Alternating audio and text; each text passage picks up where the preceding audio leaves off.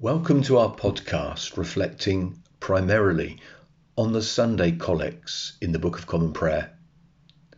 Today we reflect on the collect for the ninth Sunday after Trinity.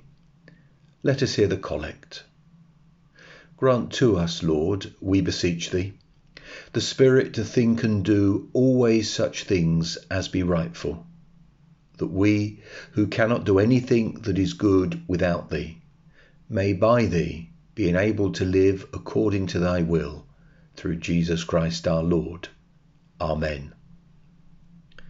Again, another collect that started its life in an early Roman prayer book, pre 7th century, and was translated from the Latin by Archbishop Cranmer for the 1549 prayer book.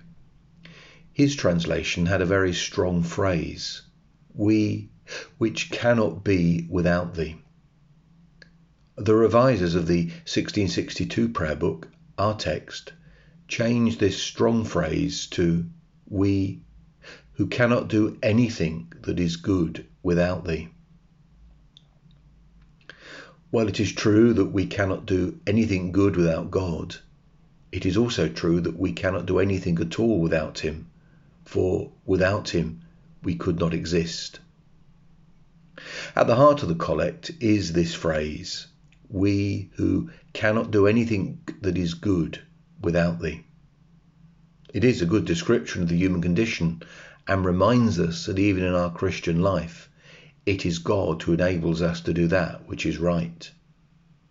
It seems to me that this collect expresses very succinctly the whole doctrine of grace.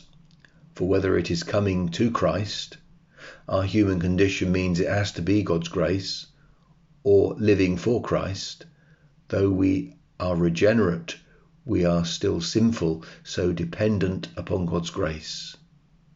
It is we who cannot do anything that is good without thee. Charles Spurgeon, in his autobiography, puts it like this When I was coming to Christ, I thought I was doing it all myself, and though I sought the Lord earnestly, I had no idea that the Lord was seeking me. And I felt that I had grown all of a sudden from a babe into a man, that I had made progress in scriptural knowledge through having found once for all the clue to the truth of God. I saw that God was at the bottom of it all, and He was the author of my faith. The prayer in the collect is that God, in His grace, would give the Spirit to think and do always such things as be rightful. Notice God's grace works within us to give us the thoughts of doing good and right, the spirit to think.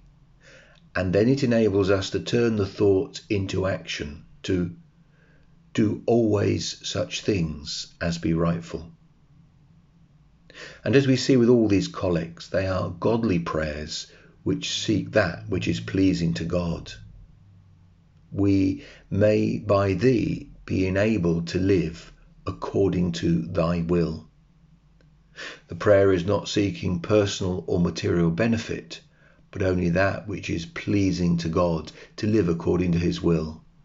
And of course, we would expect such a prayer because, in the last resort, only those things which are pleasing to God are of any benefit to us.